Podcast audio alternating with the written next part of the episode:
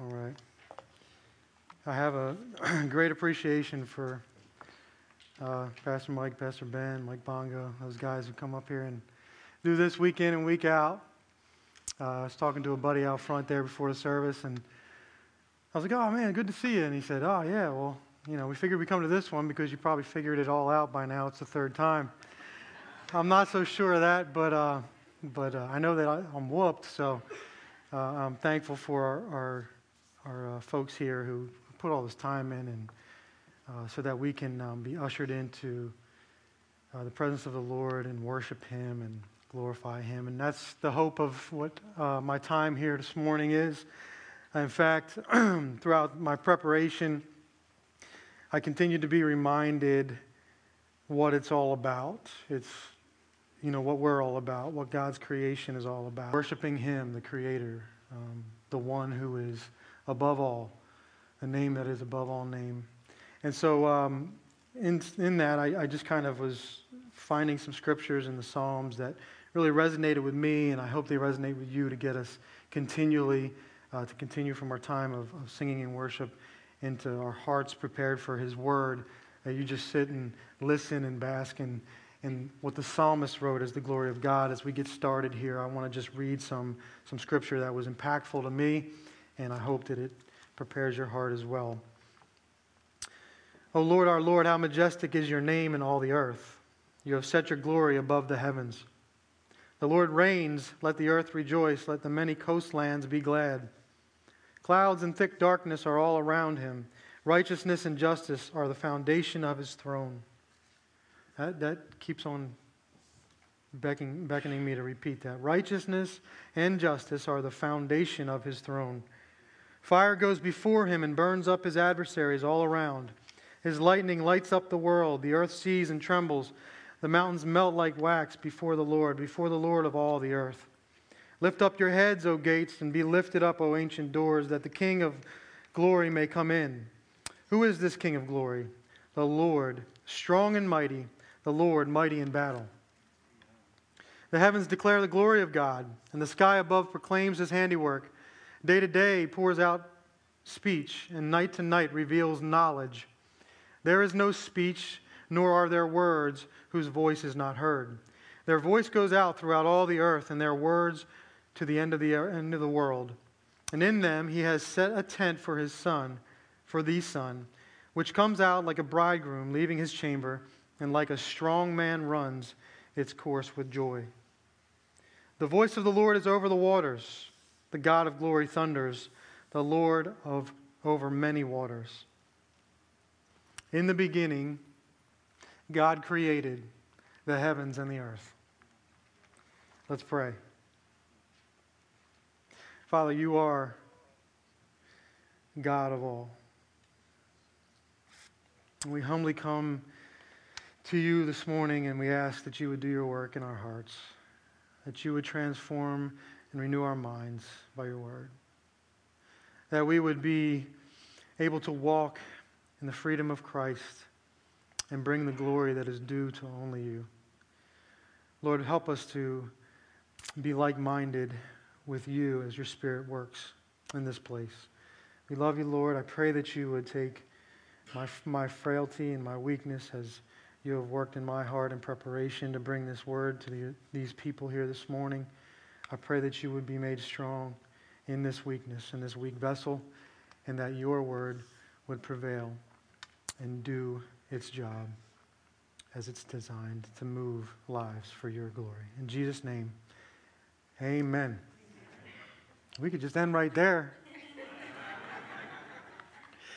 but uh, so we, we have a, a three week kind of sermon series leading up to our grand opening of our new building here, our building extension.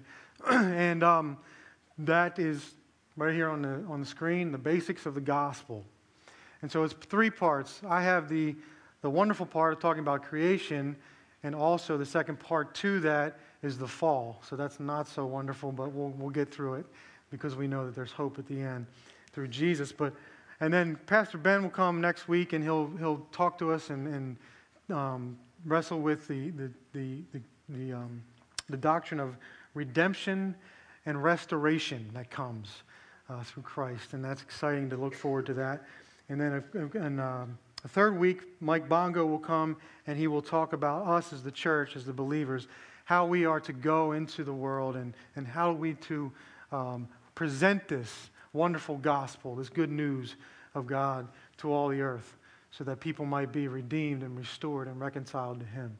So it sounds like it's a pretty fun couple weeks um, as we lead up to a, a fun week of uh, the grand opening. And Pastor Mike, as James said, has been anticipating that and looking forward to that as well. So my assignment is the creation and the fall as it pertains to the gospel. So it's exciting and it's also kind of scary at the same time as we look at the fall. And we have to deal with the truth of sin and what it does. So, um, we're going to, uh, your bulletins will say that our, our scripture is Genesis 2 4 through 7 and uh, 15 through 25. Um, we're going to just read together uh, chapter 2, verse 15 through 25 this morning.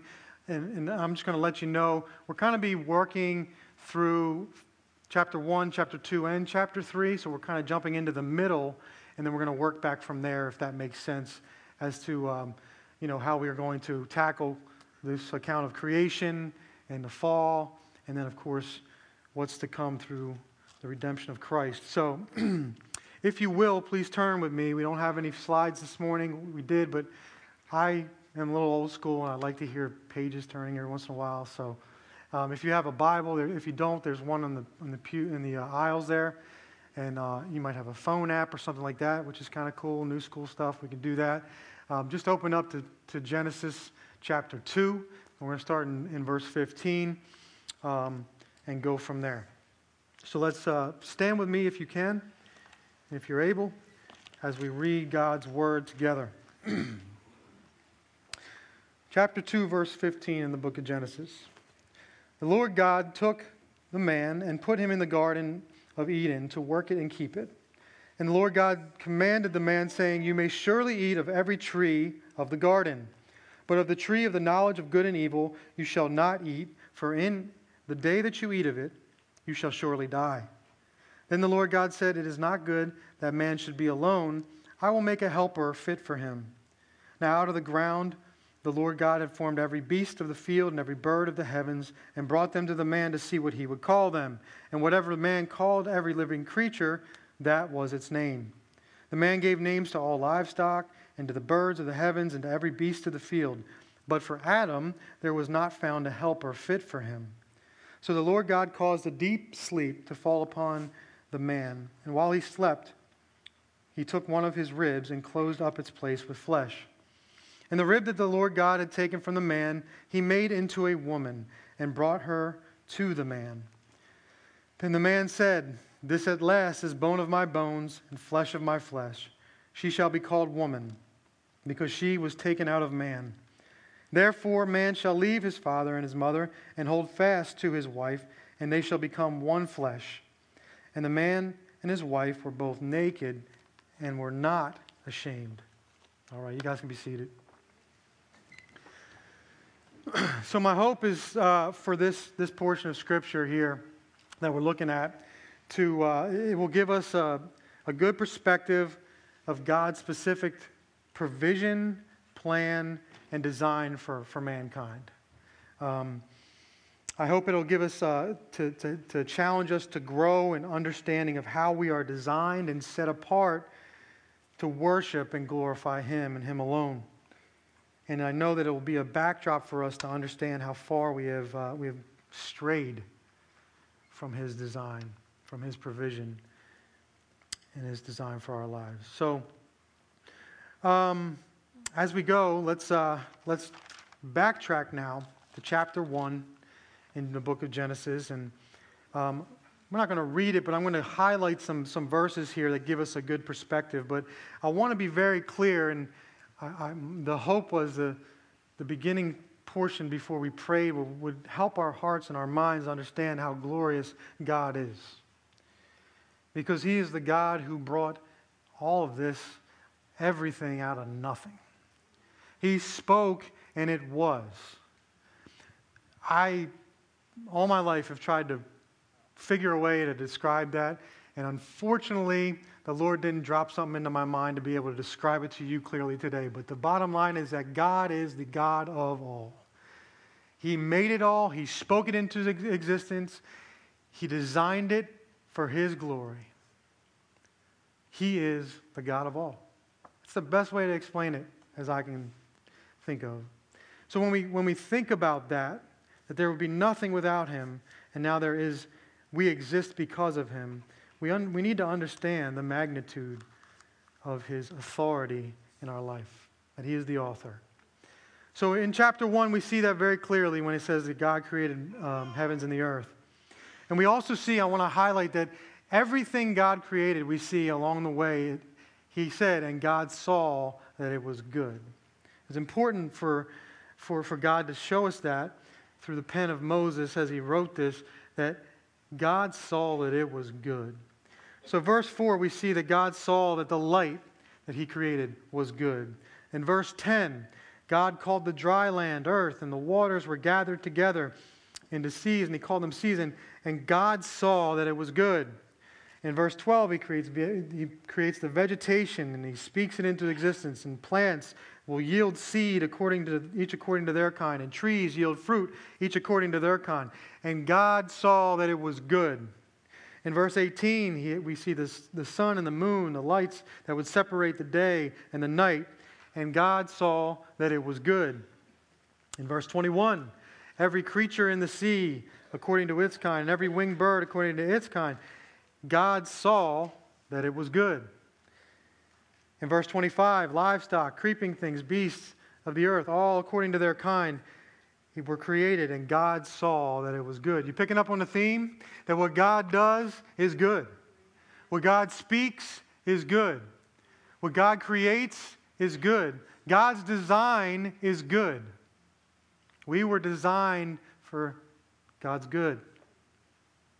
Understand? So we see this. I want us to focus now on how man is set apart, unique in all of creation, as we see through the, uh, through the word here. In verse 26, I'm going to read it here through verse 28, and then we'll drop down to verse 31 in chapter 1 of Genesis. The Bible says this Then God said, Let us make man in our image, after our likeness, and let them have dominion over the fish of the sea, and over the birds of the, of the heavens, and over the livestock, and over the, all the earth, and over every creeping thing that creeps on the earth. So God created man in his own image. In the image of God, he created him. Male and female, he created them. And God blessed them. And God said to them, Be fruitful and multiply, and fill the earth and subdue it. verse 31, he says, God saw everything that he had made, and behold, it was very good.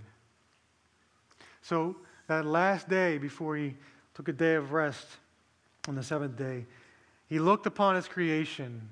He saw the birds and the, and the, and the creeping creatures and the beasts of the field and the, and, the, and the seas teeming with sea creatures and the trees and the vegetation giving fruit and seed and food. And he saw man that was created in his own image. And he said, It was very, very good. Isn't that exciting? Don't we kind of wish that the story would just stop there and we could just bask in the glory of. I mean, I do sometimes. I just think of the craziness of life and the chaos and and how things get so out of hand. And man, what if we went back there? What, what would that be like, you know? But we see here that, that man is set apart. He's created in God's image. And that's where we came to our, our passage in chapter 2. And we see the specific design and the, the, uh, the order that God created things to be. See, uh, there's a book that I was given a long time ago by a friend when my boys were, were younger and it was a, a book that would kind of help as I was uh, as I was beginning to raise them and trying to raise them as godly men. And um, it was called uh, "Raising a Modern Day Knight." You may have heard of it. It's written by uh, Robert Lewis. And there's three points in there that kind of a basis that I, I picked up on um, that we get from this text here. It, it, God gives man uh, a work to do. He gives him a work to do. He gives him a will to obey. And we see here he gives him a woman to love. He gives him companionship. those he can walk alongside of for his glory. And so, you know, I see that, and we're going to pick that out here in a minute, but I, but I thought that was appropriate for this morning as we look that God didn't just drop man or pick him up in the dust and make him and just say, hey, man, figure it out. Be careful in the sea. It can get a little rough. You know, you might, you might want to learn how to swim. He, he didn't just drop him in there and say, no, no, he provided. We see he provides the garden for him. See, God is a loving God, and he shows it here right from the outset. He's a powerful, almighty God. But he's a loving God as well, and he provides this garden, this plush garden, where man could live and thrive and, and have companionship and, and walk in communion with, with, with those, in, those creatures in creation and, and enjoy what God had given, and also walk in communion with God. So, God is a loving God. We see that. And he doesn't only just drop them in there and say, figure it out. He gives them a work to do. Look, verse 15, we see it again, verse chapter 2 verse 15. He says, The Lord God took the man and he put him in the garden of Eden to work it and keep it. So we have work to do right here. He gives him a work to do, something that he can kind of have ownership over. That he can, he can take pride in that work so that he, when he brings it to the glory, brings it to the Lord, he can, the Lord is glorified for, through, through man, fulfilling the work that he had given him to do. So we see that, that God has, has given him something can sink his teeth into, something to be responsible for, something to hold as his own as he brings before the Lord with, with, to, for the Lord's pleasure and his glory. And we see here in verse 16 and 17 that he gives him a will to obey. He says, And Lord, verse 16, the Lord God commanded the man, saying, You may surely eat of every tree of the garden, but of the tree of the knowledge of good and evil you shall not eat, for in that day that you eat, of it, you shall surely die. So God is very clear that he is to be obeyed. He gives him an instruction, just one rule. He says, "Hey, stay in here, work this, and you know, keep the garden, take care of it, steward it. That'll bring me glory. And you know what else will bring me glory? Is that if you obey my word. So here's my word. You can eat of anything you would like, the tree of life and all the other trees. But just don't eat of that tree. It's the tree of the knowledge of good and evil. So he gives them a will to obey. He gives us a will to obey. It's very clear at the outset. And then finally, we see that he gives them a woman to love. It says that they were naked and unashamed. They were walking in complete, I don't even know, perfection, essentially. There was nothing wrong. There was no shame. There was no need to cover up. There was no need to, to look away. There was just full union. And God gives us companionship. He gives us those that we can walk alongside in the church now, all these years later. He gives, he gives us a wife, a, a woman to love. But as a church, we are the bride of Christ, and we are to walk in companionship. So he gives us relationship. You see that? So we have a work to do, a will to obey. And see, this is the unique, the uniqueness of mankind that God has designed in order. That we would fulfill our calling to steward what He has given us in creation. All right, so now here comes the fun part. Let's leaf over to chapter 3. And we see what happens when a crafty little bugger whispers in our ear. Chapter 3, verse 1. Now remember, everything is perfect in the garden. Everything is functioning as God has planned, and God is receiving all the glory. So, number, number one, chapter 3. Now the serpent was more crafty than any other beast of the field that the Lord God had made.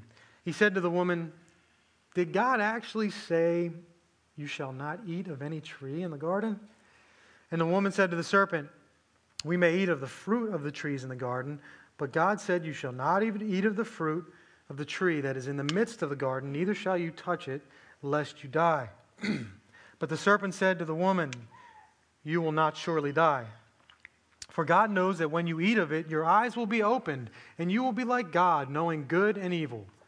So when the woman saw the tree was good for food, and that it was a delight to the eyes, and the tree was to be desired to make one wise, she took of its fruit and ate. And she also gave some to her husband who was with her, and he ate. Then the eyes of both were open, and they knew that they were naked. And they sewed fig leaves together and made themselves loincloths. And they heard the sound of the Lord God walking in the garden in the cool of the day. And the man and his wife hid themselves in the presence of the Lord God among the trees in the garden. But the Lord God called to the man and said to him, Where are you? And he said, I heard the sound of you in the garden, and I was afraid because I was naked, and I hid myself. And he, the Lord God, said, Who told you that you were naked? Have you eaten of the tree of which I commanded you not to eat? The man said, The woman whom you gave me to be with, well, she gave me the fruit of the tree, and then I ate. Then the Lord God said to the woman, What is this you have done? And the woman said, uh, The serpent deceived me, and I ate. And so it begins the blame game, right? The devil made me do it. See, we see here in a place of full and uh, unfathomable harmony, the likes which we've never seen. Creation as it was designed was now disrupted. Where there was a place of no shame, there now was shame. No guilt, now there was guilt. Sin had entered the garden, sin had entered the world through mankind. And it disrupted the order in which God had created it to be. So we see, let's look at the serpent's crafty, or as the King James says, subtle uh, a way of attacking uh, or approaching the woman and causing her to be tempted, and then eventually she convinces herself to go ahead and take and buy into the lie. See, what happens is Satan is the serpent here, and I think we can relate. It kind of starts with a question. And here we see it does start with a question. He says very clearly here, he says, oh, where is it?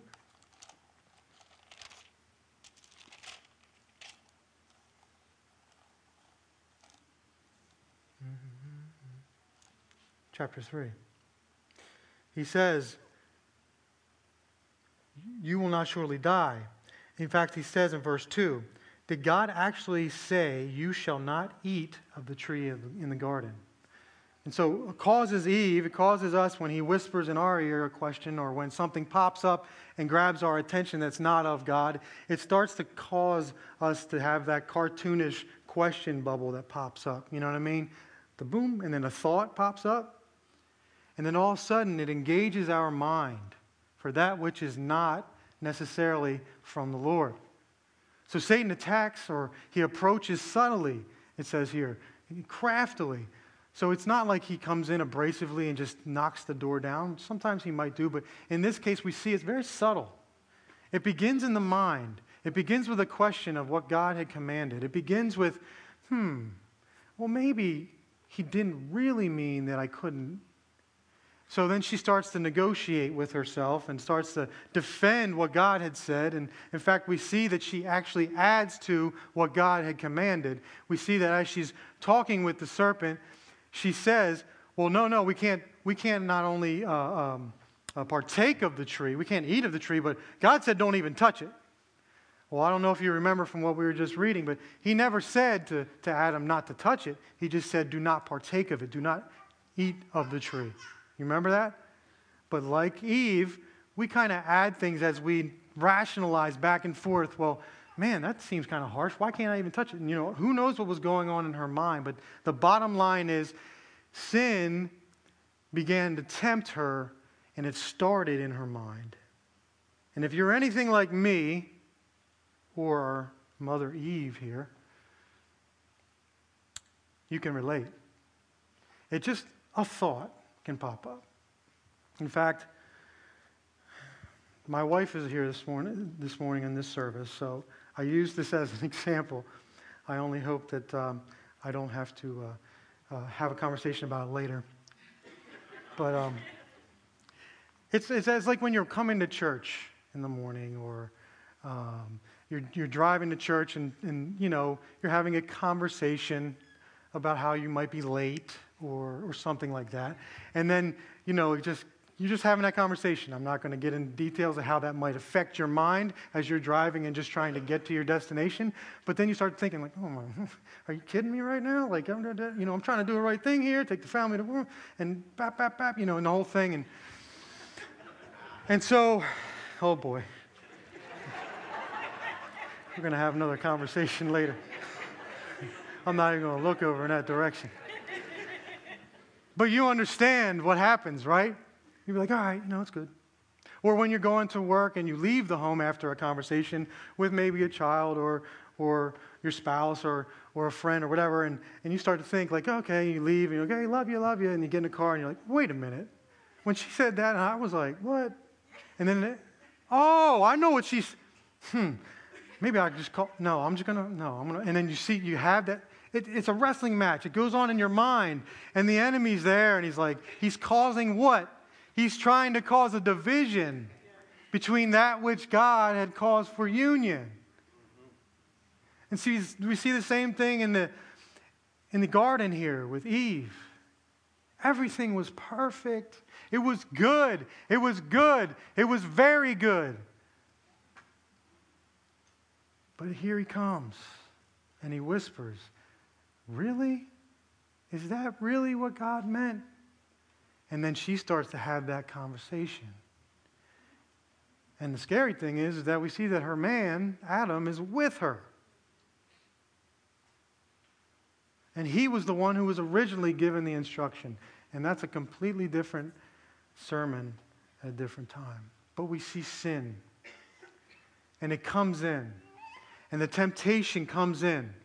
And then temptation, I, I, I listened to a pastor preach um, from time to time out of Philadelphia for years. I've been listening to him. And, uh, you know, he always says, the heart will make a convert of the mind. So we see here we have the lust. Satan attacks the lust of the flesh. It, it seems like it's something that will be good to eat. It's, it's our body. It's something that we could consume. It's good. We see the lust of the eye, something that is, uh, uh, it, looks, it looks nice and, and, and attractive to the eye. And then we have the pride of life that he attacks, right? Something that will make us wise like God. It will, it will puff us up. It will make us godlike. And see, when I say that a heart will make a convert of the mind, it starts with the thought process. Because Satan knows that the mind is what makes the decision as to what the body does. And the body is craving this. Innately, we are ever since this fall. We're craving the desires of the flesh. We're craving, we're craving that which is not of God, that, that is appealing to the eye. And the heart, uh, if you continue to wrestle, if you continue to, to argue with your mind or, or, or make sense of it and let it, let it resonate and not put it out, not flee from it like Joseph did with Potiphar's wife, he ran out of the room. He got away from it. If you keep wrestling with it and, and flirting with it and allowing it to stew and allowing it to, eventually the heart will convert the mind and the mind will decide then to indulge in the flesh, in the fruit of that which God did not give us to eat, to partake of. And what do we know from this? It brings forth shame. It makes me realize that, oh boy, I'm no longer under the protection of God Almighty in this moment. I'm uncovered. I'm exposed. Shame has set in. Pretty bad effect of sin. So we see that happen, instant shame. And then we see, of course, you know, hey, uh, this, is, this is a good one. When, when God came to Adam, he said, What are you doing? What happened? And Adam said, Well, the woman that you gave me, she, she made me do it. Right? So not only is he pointing the finger, remember, God gave him the command. He's pointing the finger while he was watching this temptation take, take shape. He was shirking his responsibility to be one with his wife and protecting her.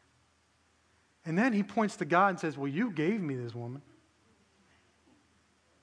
Again, I know that it's not popular, but I can resonate with that. When I'm driving in the car, this woman, yeah, she, she's the one that made me.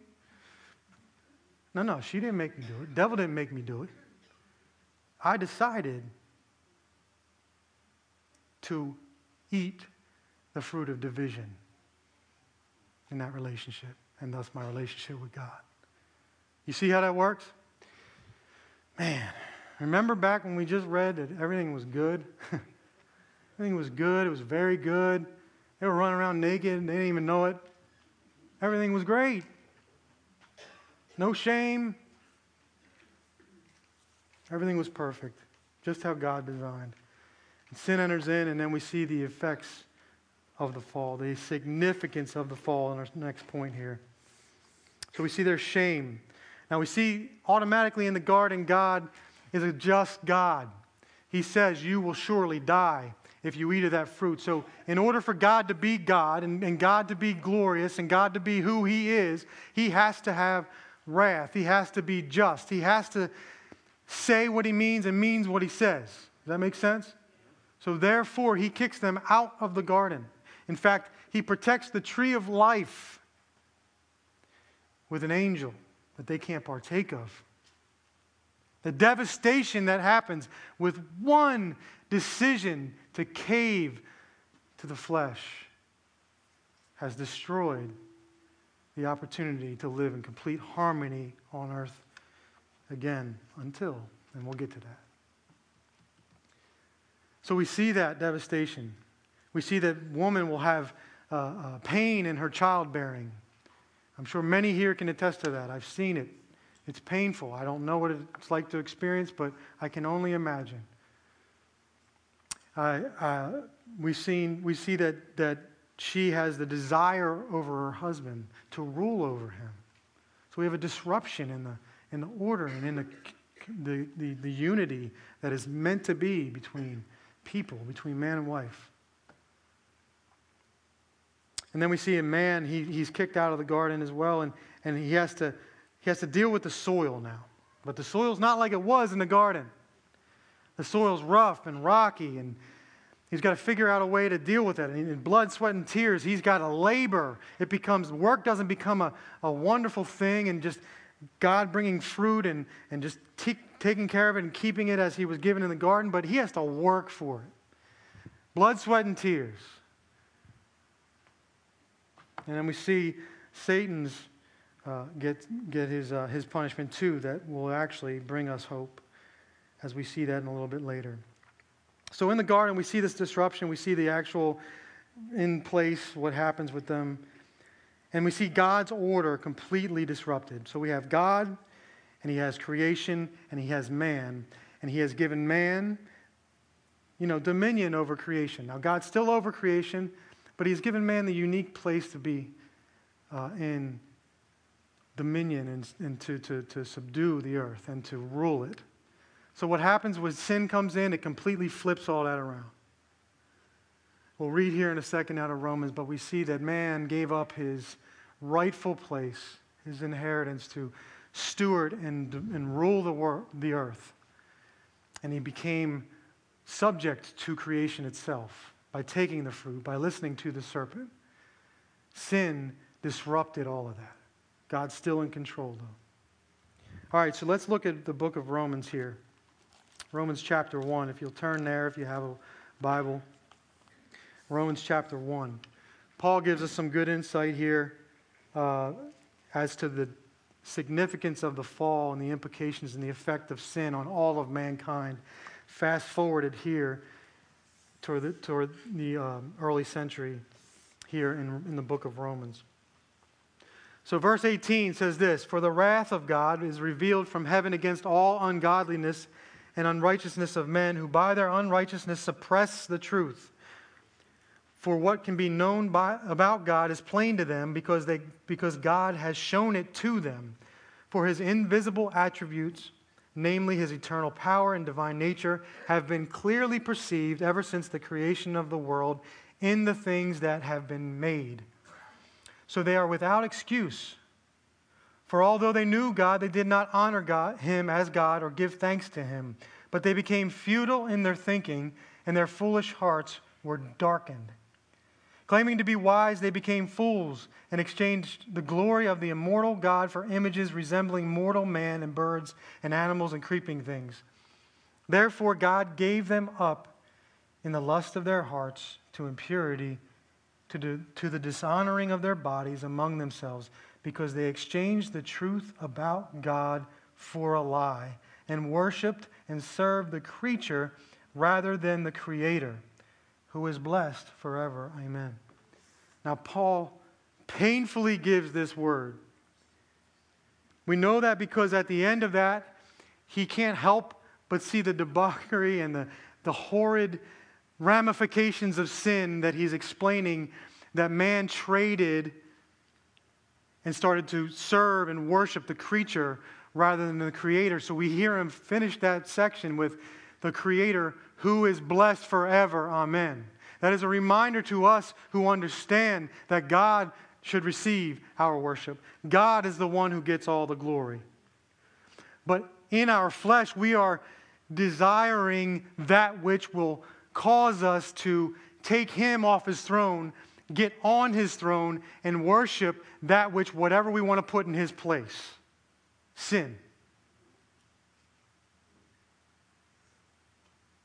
I don't know how to express to you how devastating that really is in the grand scope of all eternity.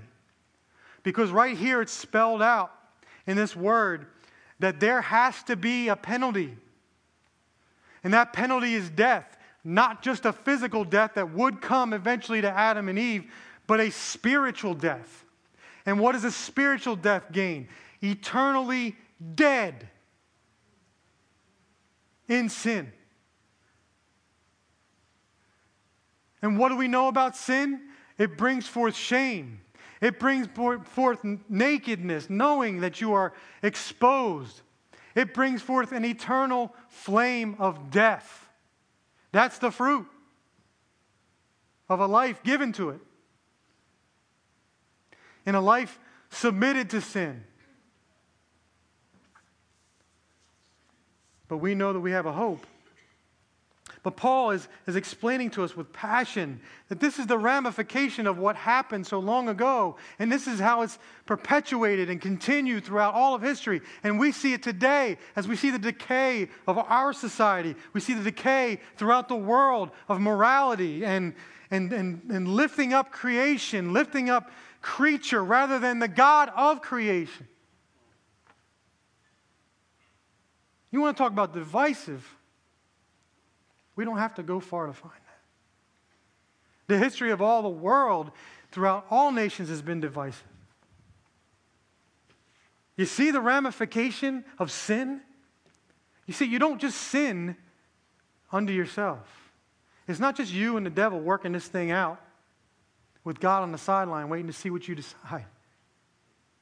God's order will not be denied for all eternity. And when I choose to indulge the flesh and lay down and decide to take of that fruit, it affects my wife. It affects my kids. It affects my friends.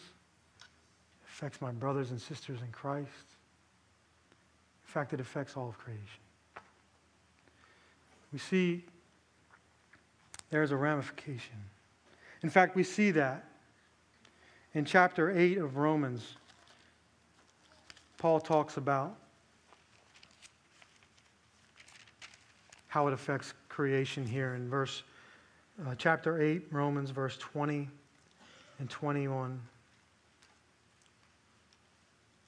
He says for the creation was subjected to, the, to futility not willingly but because of him who subjected it in hope that the creation itself will be set free from its bondage to corruption.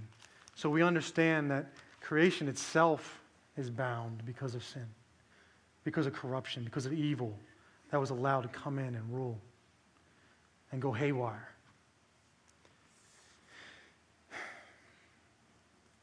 Now, let's get to our fourth point. Our fourth point has everything to do back in the garden after the fall, God is very, very gracious and loving as He gives us this word that He gives to the serpent, the curse that He puts on him. Let's read it here, chapter 3 of Genesis, verses 14 and 15. See, this is where we can find our hope. This is where we can find the fact that there is a way to be made right again with God. So let's read this here. Verse 14, chapter 3. The Lord God said to the serpent, Because you have done this, cursed are, are you above all livestock and above all the beasts of the field. On your belly you shall go, and the dust you shall eat. All the days of your life I will put enmity between you and the woman, and between her offspring. And her offspring, well, he shall bruise your head, and you shall bruise his heel. Now, in my flesh, I think, yeah, devil's getting what he gets. I'm going to eat the dust. That's where he, that's where he belongs, right? No, that's how I think. Um, but really, what we find here is the treasure of what they call, the scholars call a proto-evangelium. It is the first announcement of the gospel of Jesus Christ. Right there in the beginning. Right there in the garden where everything was made for good. A loving God lays out and gives the proclamation through the penalty to the one who brought sin in, the serpent, for man to hear and know that he will bring a redeemer. Amen? See, there's an image that I keep thinking about when I think of this, and it's, a, it's an artistic image that in that movie, The Passion of the Christ, years ago, Jesus is is wrestling it out and sweating blood in the garden because he knows what's going to happen. He knows that he's going to be beaten and brutalized and put on the cross. And, and the whole movie's about the passion of Christ, how he endured the suffering. He endured the cross for the sake of our, for, for the sake of our lives to be set free in him, to the glory of God, of course. But we see him come up from this agonizing prayer, if you've seen the movie, and there's a snake in the garden, and it's kind of all around him. We get the feeling that he's being, he's being his, his flesh is being attacked to, to, to maybe take another way out, right? And we get that from the scripture too, that it's so intense. And then the, the, the makers of the film, you know, they put this artistic thing in there and the snake comes in, and I don't know if it really happened that way. It, it doesn't matter, but it's the image that he stands up resolved to glorify his Father in heaven and take the course that he had given him, the work that he gave him to do, to do to set man free. And he stomps on the head of the snake. And all I can think about is praise God Almighty for that. That I am a victim, in fact, enslaved to this sin that my ancestors and your ancestors gave to us through their weakness through their desire to indulge the flesh that we have innately, but God made a way for me to be completely reconciled and restored to newness of life with Him on the throne alone, and me at His feet, humbly serving through Jesus Christ. Isn't that awesome? So I have a big note here. It says Jesus pretty much the last point. And always will be. Because we read in the scripture earlier that he was the first and he is the last. He's always been. So our hope is found in him. And I hope that your hope is found in him. But I want you to understand clearly this is a story that we've heard. Everybody in here has probably heard. Maybe you have, maybe you haven't, of creation and sin and all this stuff. It's not about rules and regulations, it's about our hearts being made right before an almighty creator God who created everything for good. And it's about how we deviated from that and how we took the bait. We made the decision to turn our turn our backs on God. But it's about Him making a way for us to be able to turn our backs on sin and repent through Christ and the power that comes with Christ and the righteousness of Christ and be able to be made right with Him again. What a story! What a way to kick off the basis, basics of the gospel. Because God is faithful. He is a loving God. He is a just God. And He is a righteous God. He will bring justice, but He will give mercy to those who will come to Him surrendered. I have to say this because it's Super Bowl Sunday. After this evening, my Eagles will no longer be the Super Bowl champions. Unless some miracle of retroactive stuff goes into place. So I hope that the Eagles will rebuild and do what they need to do in the management, and they'll do what they have to do because I'm, I'm a fan. I've always been. But let me tell you something that hope is just, it's really futile. I got nothing to say about it. I can decide whether I want to give them my money and go to a game or whatever, but the bottom line is it's just, it's, it's not sure of what the outcome will be. But our hope today, through the mighty word of God, is secure. Our hope in Christ is secure. We know that our inheritance is pure and undefiled and it faded not away. We, we have hope completely in that because Christ is King who will reign supreme. We've read it, we've seen it, and we can be excited about it. Let's pray.